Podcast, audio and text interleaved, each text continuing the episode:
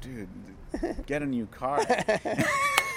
I, Alley- hear, I hear there's a. Russian Volga. on the market. I want to get one of those Russian Volgas. You know, that would I totally want you that would like car. it. You'd look good in one of those. Thank you. With a hat. Yeah. Oh, yeah. I've got the the cane, the silver top cane. I can use.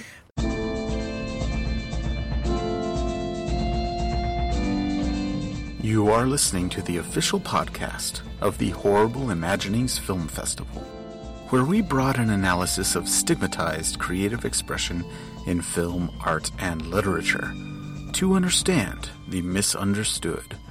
Your host is Miguel Rodriguez. What? Are you saying you want me to start a new podcast episode? You're telling me it's been too long since the last Horrible Imaginings podcast? Well, because my cat demanded it, it is time to bring forth another Horrible Imaginings podcast episode. It has been a bit of a while since my last one. Thankfully, I have a guest today to talk about a film of his that's going to be released very soon. In fact, uh, in a couple of days on Showtime, as well, of course, as a, a number of channels. And what's exciting about this is this particular film is a Horrible Imaginings Film Festival alumnus film. It screened at the 2013 edition. And it's nice for us to see when these films are able to grow and catch new audiences as time goes by. So I wanted to invite the director along to talk about his film, not only to give everybody out there a uh, heads up on where they could catch the film, but also because the same director's new short will be showing at the San Diego Latino Film Festival, which is this month. And us here at Horrible Imaginings are happy to be involved in the programming of a sidebar called Un Mundo Extraño, which is their genre sidebar. And I am creating a short film block and this particular short film will be there. So you'll have a chance to meet my guest at the San Diego Latino Film Festival. Our conversation took place at the Media Arts Center. We were outside, so occasionally you'll get the atmosphere of heavy winds as it was a nice, brisk 65 degree San Diego winter day. And that is also a appropriate place because that is the headquarters of the San Diego Latino Film Festival. But enough introduction. There's a lot to talk about with this film. It's based on a classic gothic tale, which many of you will be familiar with. And uh, that also, I'll, I'll wait till you get the conversation. But first, let's start with the trailer of the film in question. Then you'll get who am I talking to and what is the film.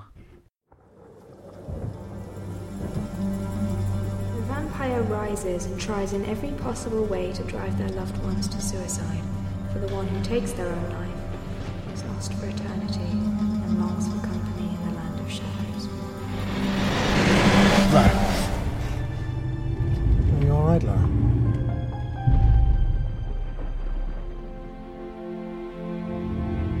I think you'll be really excited to see the castle. It hasn't been touched since it was closed in 1917. The great Dr. Walter Hill has traveled so far to bring our cultural heritage to the world. Dwelling on these things won't do you any good. You want to get better, don't you?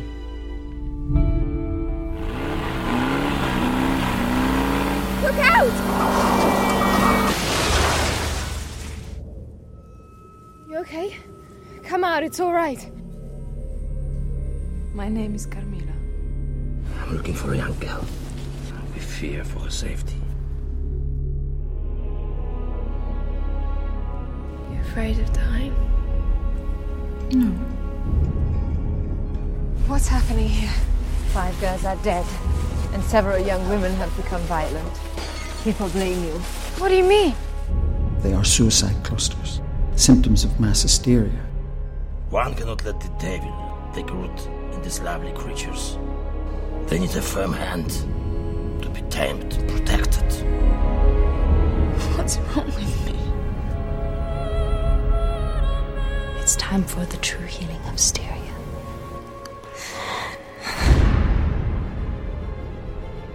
Doors full of hate and loneliness. We're the lucky ones. We can escape it. Why do you hide everything from me? Why can't you tell me the truth? Did we cause this.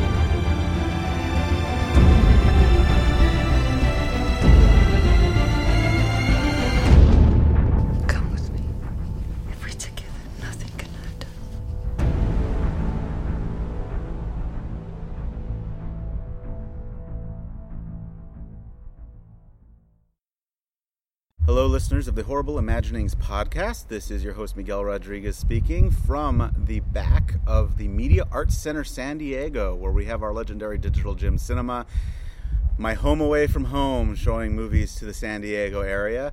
And I'm sitting with Mauricio Chernovetzky, a director. And, well, actually, why don't you talk about yourself a little bit and your local ties? I was actually born in Mexico City, Mm-hmm. but I, I moved here with my family when I was eight years old. So I spent pretty formative years here in San Diego from eight to like 18, and then Mm-hmm. I went off to different places uh, all over the world. I studied film in Poland, Mm-hmm. and I also uh, have a master's from in film production from San Diego State. And now I'm living in Los Angeles. The reason I have you on here today is, first of all, you're an alumnus of my film festival. It was a great experience. It was nice to be able to share the film here in San Diego. Yeah, definitely. And the audience responded really well. Uh, at the time that we showed it, uh, a year and five months ago now, I had a different title. Let's start with the titles. I think that'll be first. I do want to say this is a co-directing Yes. you know, effort, and my co-director uh, isn't here right now, but his name is Mark Devendorf, and he also has strong ties to San Diego. And we worked together Mm-hmm. in San Diego State. He helped me edit my thesis, and that's how we started talking. And we decided to finally adapt, which is also very important. Uh, a novella from the 19th century, Right, the Le Le Fanu- Fanu story, yeah. Mm-hmm. Fanu's story, uh, Carmilla, uh, in which takes place in this in this place called Styria, which actually is a region in Austria. Mm-hmm. So some people can get a little upset thinking that we're trying to be ignorant about the whole thing. But for us, it also, even in the way the story frames it, it kind of feels like a mythical place because there are different regions considered uh, Styria in Europe. So we decided to adapt it uh, eh, to a Hungar- to a Hungarian kind of reality and have our characters cross the Iron Curtain in 1989.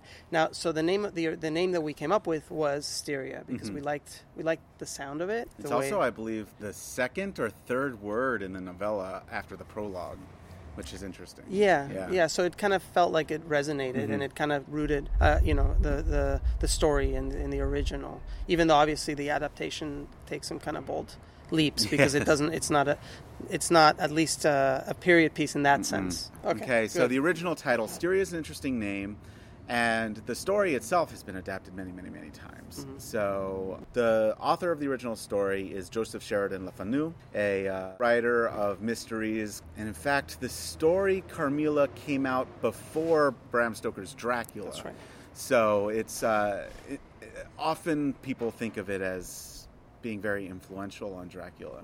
So it has been adapted. It's, it's funny. Dracula has become this very iconic thing, but Carmilla has as well, just not with a name, mm-hmm. right? So tell me about deciding to adapt that story, which is almost like a, a covert iconicism. It's interesting because I, I had just adapted uh, for my thesis film. I adapted a Euripides uh, Mm-hmm. Okay. play, uh, The Trojan Women, but it Oh, was just Trojan a scene Okay. from it. Right. And I named my movie Cassandra. And while Mark and I were working on the edit, uh, at one moment he, he, he had this way sometimes of you know when as a director sometimes especially when you're starting out everything is so you're full of anxiety about every little thing including a minuscule cut Yes. so at, at some point I think he kind of throw me off he's like you know, we should do some other film together. You know, I was thinking we could do a, a vam- vampire lesbian film. You know, Yes. And so at some, I, you know, I looked at him and I go, "You're, you're fucking joking, right?" And he's like, "Well, just No. have you read Le Fanu's Carmilla?" Mm-hmm. And I said, "No." He's like, "Okay, well, I'll give it to you. It's in my car." Yeah. And so we, we I, I read it, and what what struck me is that that kind of paradox of Yes. of a story that has in some ways been adapted in that way, in the exploitation way. Mm-hmm. And when you when I read the story, all of a sudden it felt very much like a continuation of some of the themes that we'd been exploring in Cassandra. Interesting. Uh, and and just this kind of gothic, repressed Victorian atmosphere really appealed to me.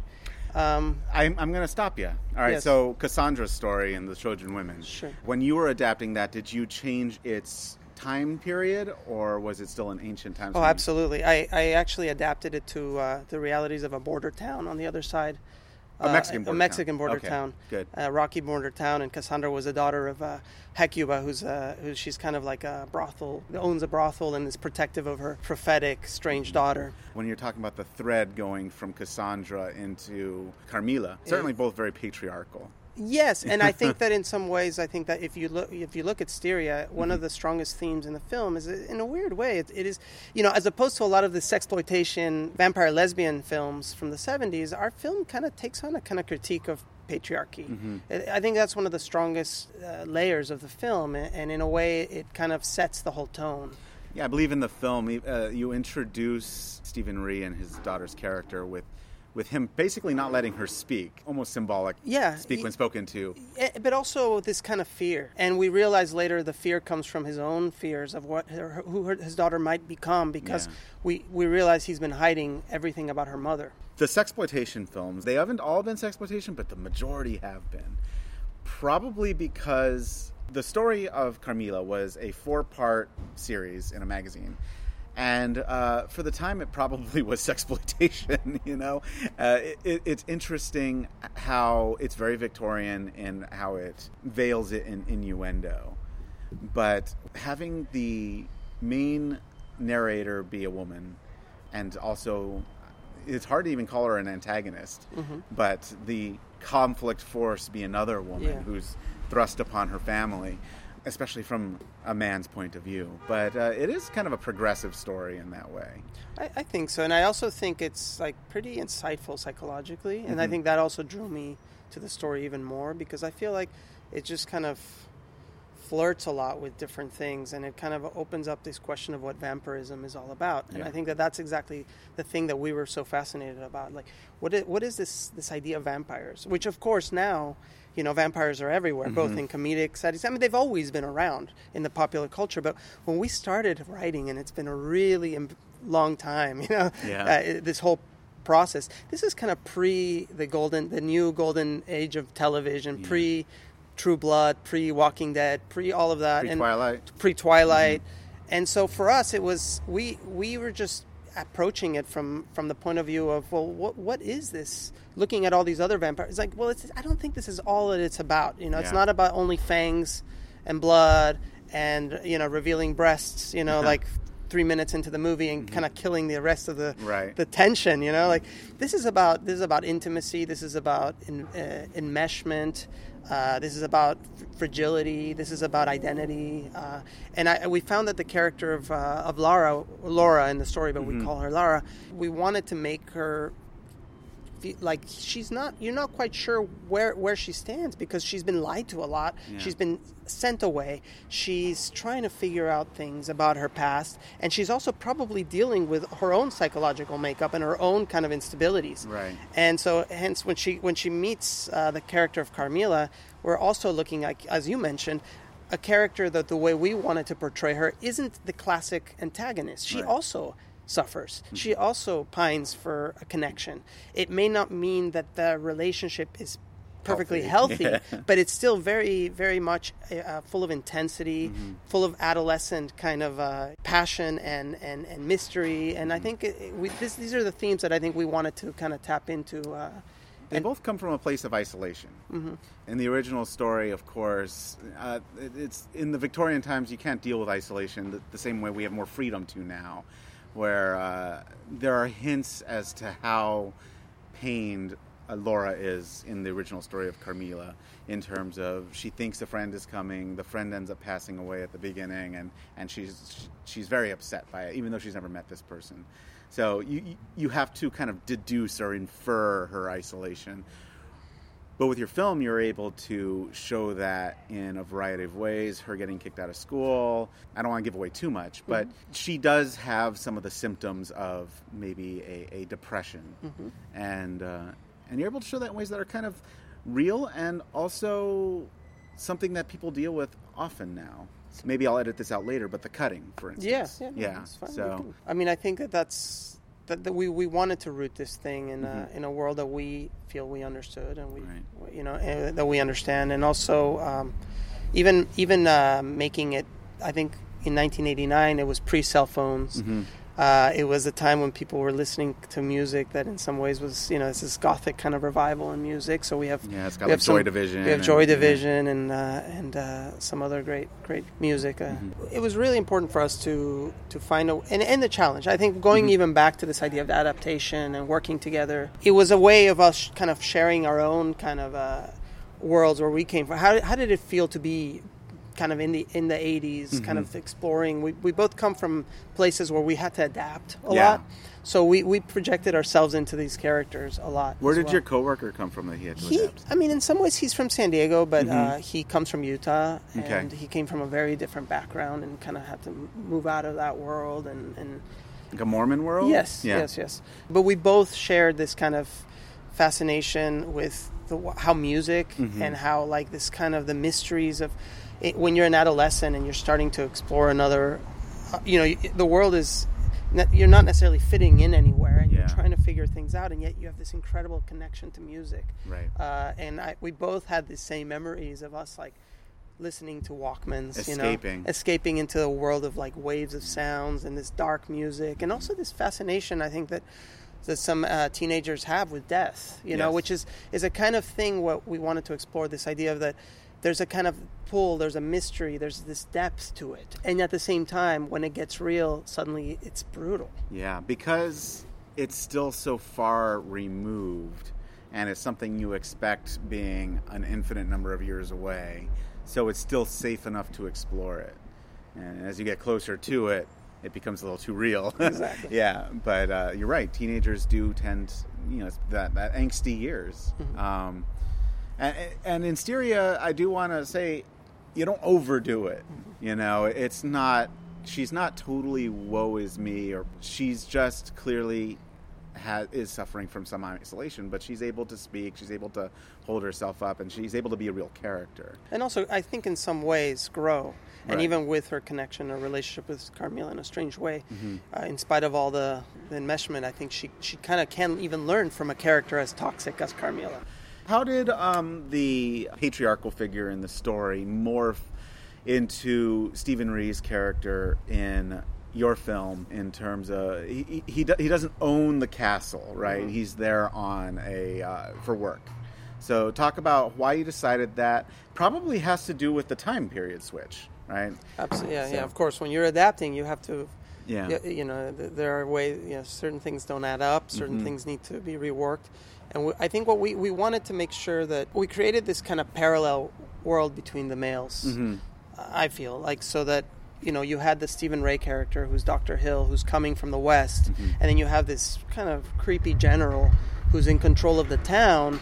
And in some ways, they, they seem, or they may not think that they have that much in common. At least the Stephen Rea character may never want to accept or embrace the idea that they have a lot in common. Right. But in a way, one is very blustery and the other is very reserved. Yes, Yeah. but at the same time, I feel like in the relationship to to the feminine, they do. Yes. Uh, whereas Stephen Rea's character, I think, is you know, he yeah, I mean, he's not a patriarch in the sense that he doesn't own all the land, Mm-hmm. but I think he he kind of owns language. He owns, he's in control, and he's he's basically um, he owns kind of knowledge. You know, Mm-hmm. like what his daughter knows about the past, what happened to her mother, Yeah. things like that. We don't speak about we- her We, kind we of don't speak about Yeah. those things, and those things fundamentally are the things that Lara is really tr- deep down trying to figure out because these secrets kind of are are, are constantly kind of swirling in her mind mm-hmm. and.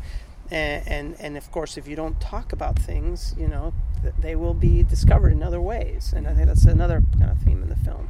How do you think that the themes of either immortality or I'm gonna say probably the easiest way to say is is, is feeding off of the life of someone else uh, relate to your characters and the characters in the original story? Do they do they parallel there? Well, I know. I think we went definitely went more into a phantasmagoric kind of path. I mean, with with Carmilla, and, Yeah. and in a way, I don't think we're the, the first. In fact, uh, I think uh, It's when- not like a biting the neck kind of. uh, yeah, but it, it's more like in the sense of we, we, we were very influenced by Dreyer. You know. Oh, oh, you know, Vampyr. Vampyr. Yeah. Which actually claim, he claimed to be very influenced by Carmilla. Yes, Um, yes. And and I think that what fascinated me about that is a very dreamlike and uh, very phantasmagoric uh, kind of approach where there's at the root of it this idea that when you the vamp the vampire arises when when someone takes their life Yes. and they come back and wanting and wanting a company Yes. so that kind of is the theme almost the theme of, of, of wanting company of, of the loneliness Yes. um, and uh, and so that's that's kind of the path that we we embraced Right, and, and- but it's that displacement of desperate for something where you don't belong. I think that's where some kind of the conflict starts to arise. In Vampyr, Carl Dreyer's film, 1932, one year after Tod Browning's Dracula came out, and in a lot of ways, a much more mature film. Hmm. yeah the language the cinematic, cinematic language, language, was, was really yeah. really incredible i mean it's still so haunting mm-hmm.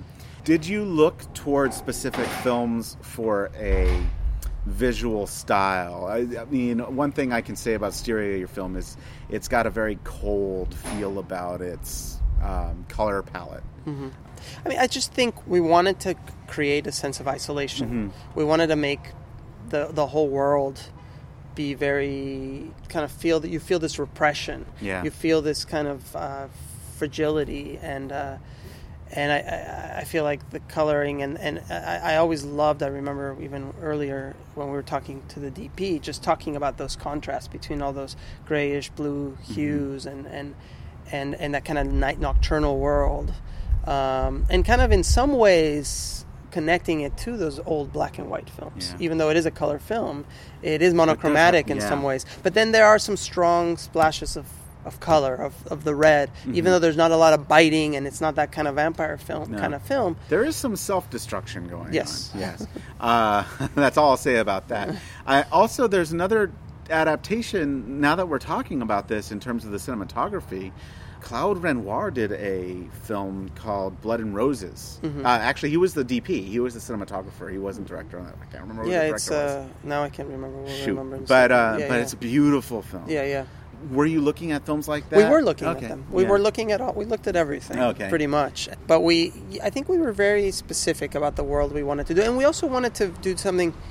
I'd say it's is a tricky thing. You know, it put us in a tricky place. You know, and Mm-hmm. Even in terms of uh, distribution and finding the right way to, to to connect the film with the world, because on the one hand you're you're being very careful Mm-hmm. about the way you're positioning this Carmilla story, but. Carmilla is pre-Dracula. It is very influential, but it's not Dracula, Yes. right? So there is there are some ardent fans, a small Mm-hmm. group of them, but a lot of people don't really know so much about the original story. Yeah, and their their expectations are so shaped by Dracula Exactly. that Carmilla becomes almost unrecognizable. Exactly. So the, then you're left in a place where you know, without realizing, where you're not particularly making a real, real in that sense, Yeah. vampire movie, and you're not making a ghost story. You're kind of blending, in some ways, blending genres Yeah. and uh, and making something uh, that's difficult to label. Well, I Uh, think that's what's interesting about this, though. Uh, you know, this can be considered one of the heralds of what has become a horror genre film, but it comes from a time where the horror genre technically didn't exist. I mean, I believe Dracula was called a mystery when it came out, you know, and and this wasn't even a full novel. This is a, a series of magazine stories, kind of like well, like Edgar Allan Poe stories were called mysteries. So, uh, in terms of how we discuss genre, this is the beginnings. So I feel like you as a filmmaker have some creativity or some some room for for creativity for how you can adapt it in terms of defying what people's expectations might be. Talk to me about the difficulty which you're just you already started talking about between being able to defy those expectations yet having a film that a distributor can look at and be able to market yes, I know. because that's hard, It- right? yeah, especially as a first film. Yes, you know, exactly- Um, and exactly. and I think the the other thing before I even talk about the distribution, I mean Yeah. the actual making of the film. Uh, you know, Yeah, I'm a- talking about in the making process. Yeah, yeah. Like, In what ma- kind of movie are we making? Yeah. What kind of movie are we making? But also, yeah, it has some. It has some traditional elements. Like we, we went all to all the old world. You know, we did Yeah. go to Hungary. We did find uh, a castle outside of Budapest. We did find all these European actors from different parts of Europe. I mean, Great accents. You know, yeah. Yeah. So the, the set was full of all these um, European accents, and Mm-hmm. it was there was a lot of texture to the place we were filming. How long were you in Budapest? Uh, well, we did pre-production, and we did. I mean, it was it was almost two months. Okay. we were there, and it was getting colder and colder Oh, and yeah. colder, and the castle was getting colder and colder. See, I mean, that's why the monochrome was there. The cameras were cold. but but but I guess that that idea of you're setting out to do as your first film Mm-hmm. something where you're already putting yourself in a completely different world, you know, and uh, uh, at the mercy of things that you know filmmakers sometimes, especially romantic ones like us, where we're making a romantic in a Yes. way a story, uh, you know. Sort of the challenges that we place ourselves were, were Yes. quite. I mean, amazing film school. You know, this, Yes. this project, it- you know, we, it, unbelievable and every on every step of the way from the pre-production all the Mm-hmm. challenges of working in another country we're working with actors some very well known actors agents to working with extras from the towns Right. To uh, you know just mixing this the whole um, the you know the, the crews you know with Hungarians a DP from Poland uh, people from the United States from Ireland so Any, it's uh, very very translate or uh, language barrier issues. for the most or- part, we all spoke English, Yeah. which was, was helpful, and the Hungarian crew was very professional. Mm-hmm. And but it was an odd thing even for them; they couldn't figure out what we were doing because because you know a lot of big production companies come to make films there, and we were like. In a weird way, we had Stephen Rea, Mm-hmm. so that set us in a place where we were making a legitimate motion picture. But at the same time, we were also approaching things like students, you Yeah. know, because we were trying to figure out how to make a film with very limited, the limited funds we had. And I think so from the very beginning, we're, we're, we're in a place where I think uh, it- it's kind of a different world. It's a world that maybe existed 10 years ago, 15 years ago, where fi- filmmakers like venture out and I mean, people still do it all the Yes. time, but, but but but the challenge is, I mean, there's so much more content and there's so much stories get drowned out, and Yeah. you know, making a feature eh, under those circumstances is uh, is quite an undertaking because Yes. it takes a long, long time. you took a period piece, adapted it into another period piece. I, I'm reminded of Shakespeare, like Coriolanus. Okay, took took uh, Coriolanus, uh, ancient Roman, and adapted him to this kind of. I think it was a fictional World War One era esque kind of character. Uh, how did you and your co co-director decide on this 1989 date? Um, that would have been just before the the ending of the Cold War. Yeah, is, is so- that really kind of like the teetering on the edge? And that's exactly what we wanted. We Yeah. wanted to talk a lot about cycles, you know, uh, blood cycles, l- bloodletting, uh, collective kind of moments in history, and we we we. We use Styria as that kind of world where, where we, we realize hundreds every hundred years these strange things kind of crop up, and in this case we we, we wanted it to f- have that at its core. The kind of we brought back. We talked already about the the patriarchal aspects, like kind of like that level of like abuse that was going on, and Yeah. the, the the level of control, and suddenly like how do people react? How do people uh, how do those ills get manifested?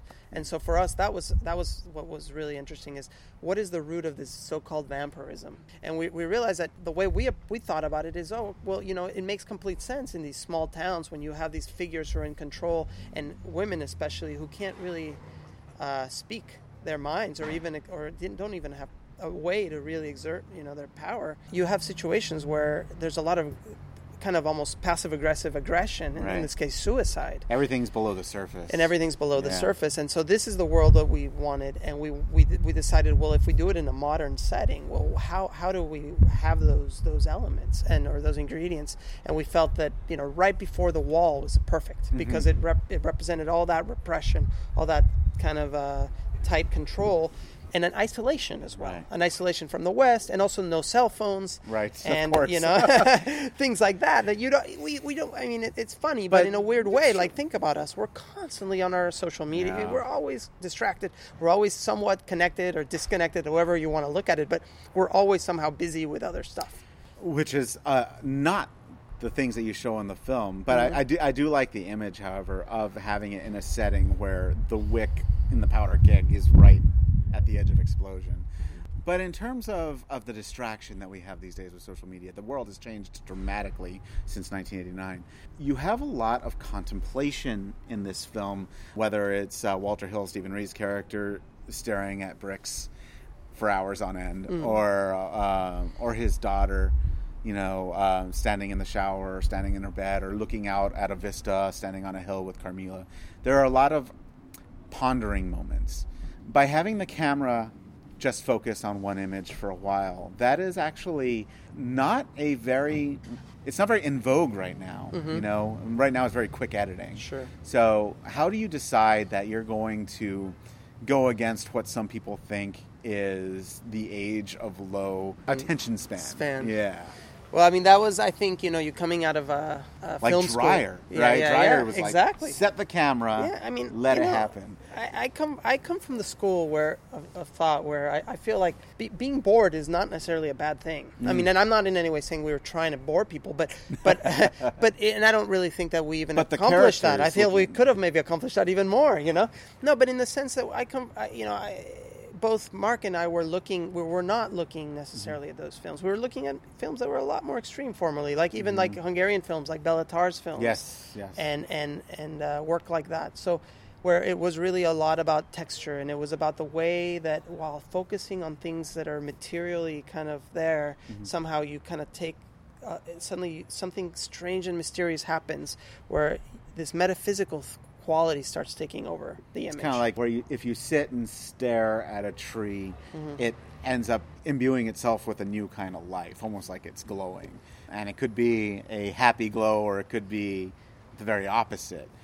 you know, one of the things we, we focused on the most is we really wanted to make a work that where the images had this indelible quality and that, that, that it wasn't just like, uh, you know, like just information. Knowing that that is what you wanted, intensive visual cues, striking imagery. Mm-hmm. How difficult was to fi- was it to find a DP? Was and who, who was the DP? The DP was Grzegorz uh, Bartoszewicz, and I, I met him actually outside of the film school even before I started in Poland. So it was this Okay. interesting uh, uh, serendipity that took place, you know, a long time ago, and we've been working together ever since. Mm-hmm. We've worked on five or six projects together. So even he even came to Mexico all the way from Poland for my thesis. Mm. We've worked on documentaries, on shorts, and uh, hopefully I'll continue working with him. And so, you know, he came on board, and uh, so we've already had all kinds of discussions, you know, about what it, what, what kind of, what kind of work we wanted to do get together. So I think this thing, kind of, we fleshed those things out with this film. Right. So you find someone who who can immediately know what you're talking about when Mm-hmm. you're speaking in riddles. When you're trying Sure, to figure but out also like it, it really because all, it all comes down to, especially under those circumstances, we don't have a huge budget. But I don't think I think one of the strengths of the film is that you can't even locate how, what the budget is. I think we, you know, it looks it looks there's a lot of production value, and it comes from the locations. Yes. It comes from the faces and the and the actors, but it it comes also mostly from the DP, from the Mm-hmm. cinematographer. His his lighting is, exquisite. sound work is, is very good. Sure, too. sure, sure. Yeah. What, had your your sound person, your uh, composer, worked with you before? No, no, we This had is a new uh, the the composer. His name is Marcello De Francisci, and he's uh, he's located in L.A. Okay. and uh, he's very very uh, passionate guy. You know, it was a very intense and interesting collaboration. One of the things that really drew us to him is that he's he's uh, you know he's friends with Lisa Gerrard from the Dead Can Dance, Uh-huh, yes. and uh, he kind of understood that with this film he was going back to old old Europe Right. and uh, and and kind of dug uh, even musically into into that world using a lot of different instruments and and and voices and uh, so it was, a, it was very uh, for him I think it was a very exciting process and it was very fruitful to have someone who's so passionate and dedicated. There's a very key scene in the story that is modernized in your film, which is the appearance of Carmilla following a auto accident. In, in the original story, it's it's a horse-drawn carriage, but uh, you told me something I didn't know about the car in, in in the movie. Tell me about. Did you know what kind of car it was first, and and what kind of car is it? What's special about it? Well, when I was living in Poland, Uh-huh. uh, I used the car like that in one of my shorts there. Okay. and I could tell people were a little terrified by that car, and I began asking why. You know, and this is in you know post-communist Poland. Yeah. And then I started hearing these stories about the Volga. There's this mythical Russian black car who you know was considered really really dangerous. And when you saw one of these cars um, approaching a village or a town, people would take their kids and hide them because they thought that the the car would take their kids away and so it seemed like a perfect uh, segue, you know, in to, to use that car as the general's car in the film. hmm So I- just think that that's very interesting, and it- it's going a little bit off the rails, but it kind of isn't because we're talking about the myth of the vampire, we have this kind of set in stone idea of what a vampire is and what a vampire isn't, but a vampire doesn't exist, right? So you can make a vampire whatever you want it to be. The thing is, it's coming from from word of mouth, oral tradition, lore that is based on people being afraid of the dark. It's based on you know people not wanting to go into the woods at night alone. Uh, werewolves, all these these these gothic mythical features. Uh, but now you're talking about the Russian Volga, which has the same kind of feeling that the vampires. It's like a fairy tale, a really dark fairy tale. but one that know? people are actually seem to. You're, you're talking about people kind of like shying away from it. This Absolutely. is fascinating to me. Yes, and I think that that's something that might be lost in translation. Obviously, I mean, these are- Obviously, yeah. there's a lot. There are a lot of little Easter eggs, you know, in this Yes. film. A lot of little, little secret, little things that we were exploring. You know, uh, subtle little details. But the the Volga is a really good example because uh, you're dealing with a with a part of the world that still, you know, is still trying to wake up from the nightmare of mm-hmm. communism. You know, very specific. It's very much part of the of the upbringing mm-hmm. of the world, and then you've got the w- cold winters. You've got the forest, like you mm-hmm. mentioned. You've got it's a perfect kind of cocktail for this kind of dark gothic mm. atmosphere. A lot of repressed memories. Uh, communism was this incredible experiment where any kind of difference was uh, was uh, was denied. Yeah. So there was this hom- you know homogenizing of, of culture, society, and and and so there's a lot of things that went right into the repressed. So it, it fits really well with this kind of Victorian idea, you know. That of, I, uh, I love it. It Yeah. Mm-hmm. does. It feels very Victorian. It feels like the big bad wolf, but it's a car. Mm-hmm. You know, it, it's transplanted into the modern age. Yeah. Amazing. Yeah, yeah. It's amazing. So that and I'm gonna have to watch that scene now in a new light. Will before we get into distribution too, I, I do want to know if you have any anecdotes about co-directing. I don't have a lot of people who co-direct Yeah. on here, so I mean, it's it's one of those things where you know we've been working on this thing for years, Right. And we've you know dealt with really tough times, you know, where we we had no more money. We did a had to do a Kickstarter campaign, Mm-hmm. Yes. which fortunately was was very successful, and it helped us uh, you know push us to the finish line. another way the world has changed, yeah, hasn't it? and like you know, and we've we've we've experienced a lot of stress together as co-directors, and in some ways, I think probably we both would agree that it's best, to, you know, once we've this film school that we went to mm-hmm. together, you know, now it's time to do something on our own. Yeah. but we would never have been able to make this film alone by, yourself- by yourself. you know we, where we were in our lives you know both on you know where we were how we were able to come together and make something of this level uh, it just wouldn't have happened so we, you have to embrace that Would you recommend that people try that if they tried to make their own films, or at least see how that goes? Or I, it's I just, think it's a personality it's- thing and situation and and uh, i mean well, it- films are so collaborative anyway. Yeah, exactly. So, do egos get in the way? Sure. Will there be fisticuffs on set? You know? Things like that. There were, there, you know, there were obviously moments of, of tension, Uh-huh. uh, but there were a lot of moments of relief because there were times when we had to be in two places at once. oh, true. Uh, you know, with such a kind of again with limited budget, limited crew, issues with wardrobe, issues with this, issues with the location, issues with transferring money. I mean, ridiculous, mundane things that are going on on set. And meanwhile, you're having to shoot a scene of someone running through the woods Yeah. at that very moment.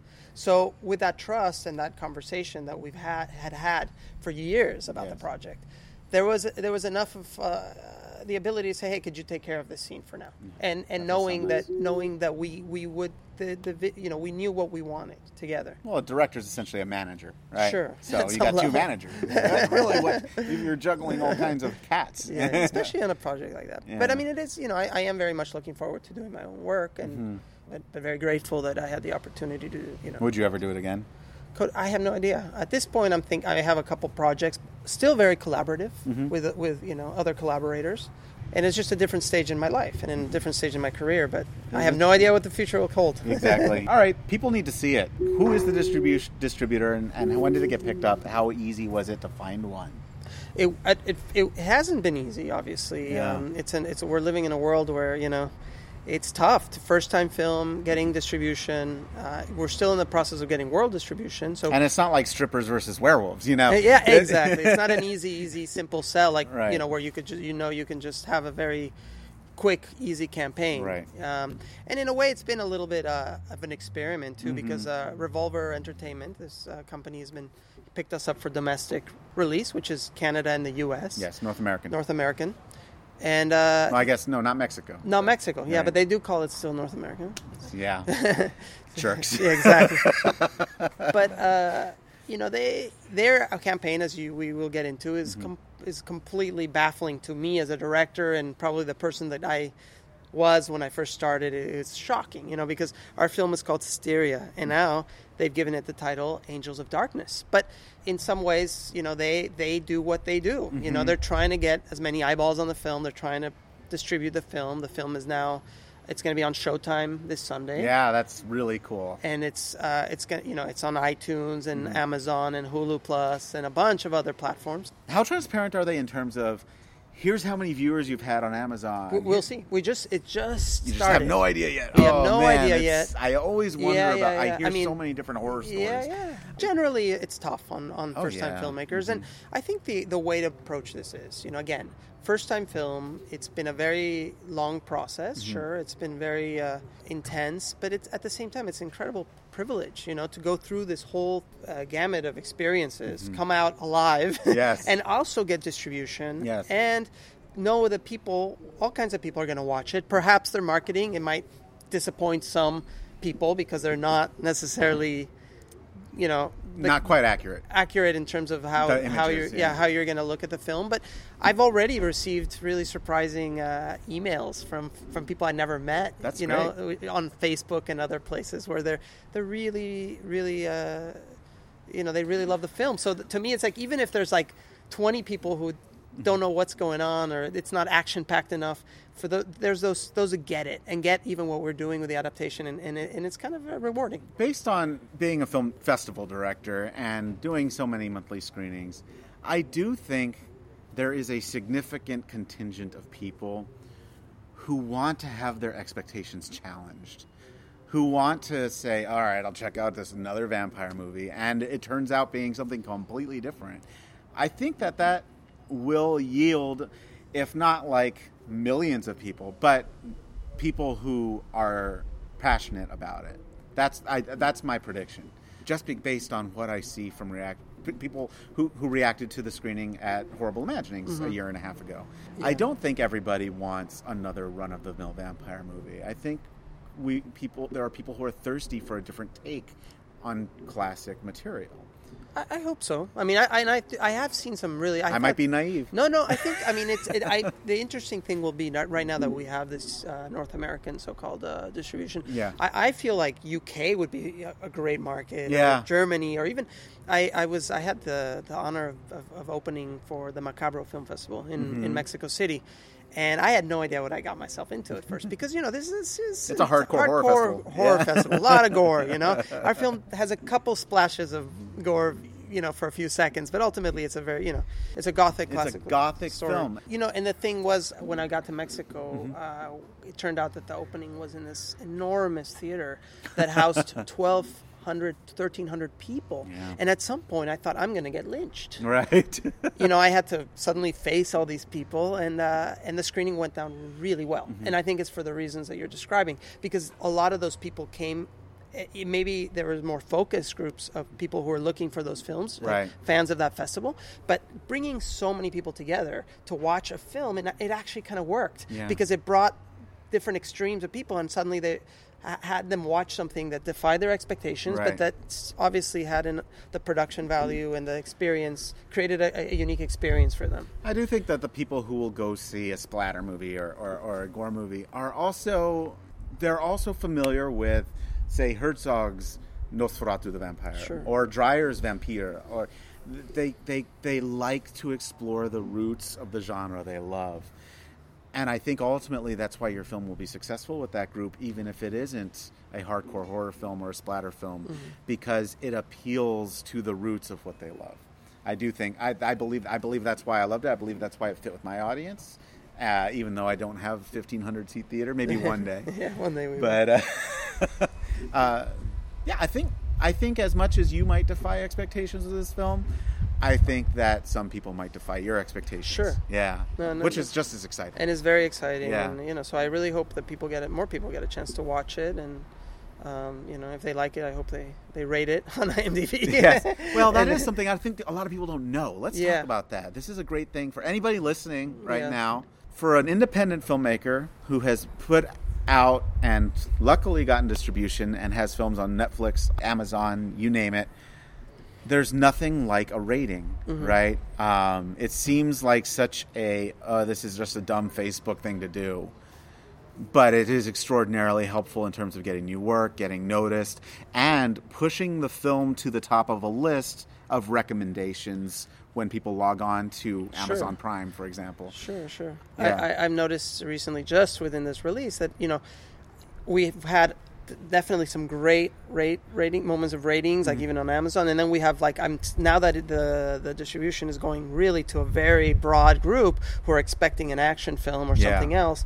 I, I'm I'm noticing like the ratings slow, slowly lowering. I think it's going to taper off and, and it's going to change like Yeah. with time Can't please everyone. you can't please everyone. but it's it is an interesting thing because I feel like it's very easy to hate on something Oh, when you don't know. But I think there's plenty, and I know it from the emails I've gotten that there are people who really really enjoy and appreciate the film.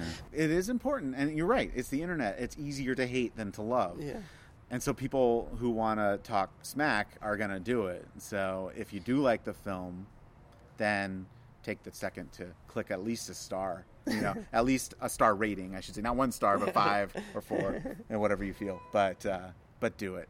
It's going on TV Showtime. Yes. When's the what's the date? When can people look for that? So- anyone who has Showtime. Yeah. Anyone who has Showtime, it's March first, I think. Sunday, Ah, March Sunday, first. So a couple days from now, I Yeah. better get this episode up. Yeah, yeah, yeah.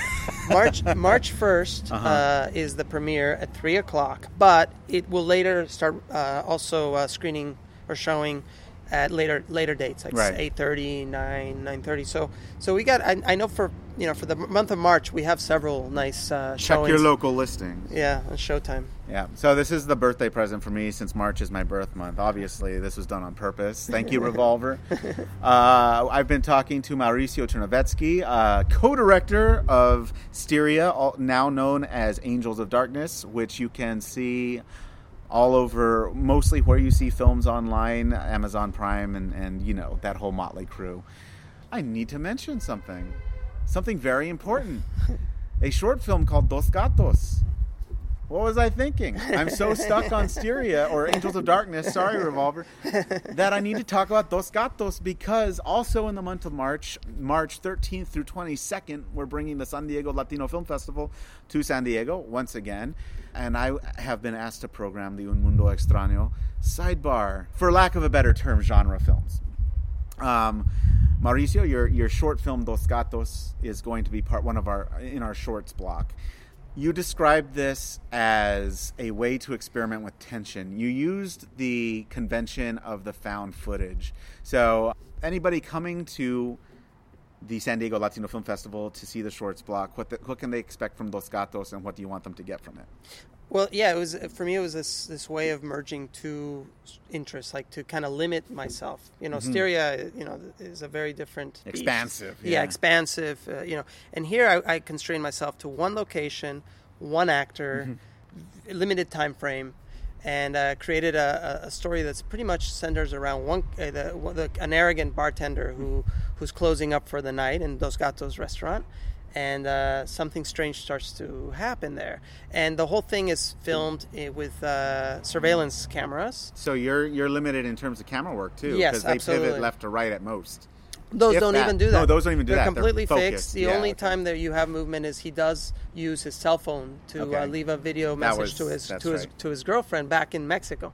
So what I liked about it is I, I kind of wa- approached it as a, a very a, pretty much an experiment. You know, Mm-hmm. no budget experiment. Like here I am working towards distribution on my next film. What do I driving going crazy? The creative part of me is going crazy. I want to make something. I want to continue just sharpening my skills. And so I, I came up with this idea and said to myself, well, how much tension can I build? How much tension without really revealing much more than just the, the movement and the, and the, the kind of the development of this character through this space, on the one hand. On the other hand, I found it really interesting the way you can actually reveal a lot about a personality by watching them. So, in a way, it's kind of observational, almost in the way documentaries are or voyeuristic. and voyeuristic for sure, without without a doubt. But what what kind of cinema isn't voyeuristic? That's true. you know, but yeah, absolutely. For me, it was very important to to kind of create with my uh, you know uh, actor Luis Deves, who's a, an amazing actor, just a very specific kind of character, and he just just let him kind of be that person for the eight and a half minutes, and just let that thing just you know ex- let let, let him just be, you know, because Yeah. basically you don't have all these cuts, you're not cutting to. You know, close-ups of eyes or or, or, or, or shaky hands. You're you're just watching him Yeah. and uh, and his personality, where he comes from, is is really uh, is almost like a cultural experience, you know. Right. So, Do you feel like Mexico's coming to its own in terms of uh, bringing films to the world landscape? well, obviously, you know, we've got this these you know Mexi- Mex- Toro, yeah. Mexican directors Yeah. are doing really well. Or Iñárritu and- yeah, so many. But uh, I do think uh, in my conversations with Mexico, uh, while I was there, that there is a change. There's a, Mm-hmm. a sea change because for a while, like filmmakers would make one movie that did well, and then they'd get out of Mexico. Yes. And genre filmmaking in Mexico was still not given a lot of attention. Mm-hmm. There are a lot of fans, incredible amount of are. passionate fans. But in terms of the actual work, they're always a little feeling like, oh my goodness, why are we just getting like the the, the crumbs? Like, why are these films made with without any real uh, thought or love for the craft? Yeah. And uh, in my conversations there, I realized, man, there is a great. First of all, Mexico's full of ghost stories, full of full of that that world, of the very loving of the gothic and the and the, It that- is. It's like Eastern Europe. Exactly, exactly. And at the same time, I think uh, people are starting to realize it's it's time to make, you know, really strong uh, genre work Yeah. in Mexico, and, and you're going to see more of it. And time to embrace that. Yeah. too. Well, that, that's interesting, especially the way our country is growing in terms of Spanish-speaking people. Yes. We should see more of that. Uh, Mauricio, thank you so much for joining me at the Horrible Imaginings podcast. Everybody else, catch the film, and I'll see you at the San Diego Latino Film Festival. Thank you, thank you very much. Thank you for listening to the return of the Horrible Imaginings podcast with my conversation with Mauricio Chernovetzky, director of formerly Styria, now Angels of Darkness, available everywhere starting Sunday on Showtime, as well as right now if you want to watch it at Amazon Prime, uh, Hulu Plus, all the places you've heard. Give it a search online wherever you watch films. This show is produced on a very shoestring way, just like your regular indie feature, but we do have some help. Opening song is by Eric Elick of Eric Elick Productions, and our website webmaster is the great web designer Rough Ride Creations, all of whom we owe a great debt of gratitude to. Until next time, stay scared.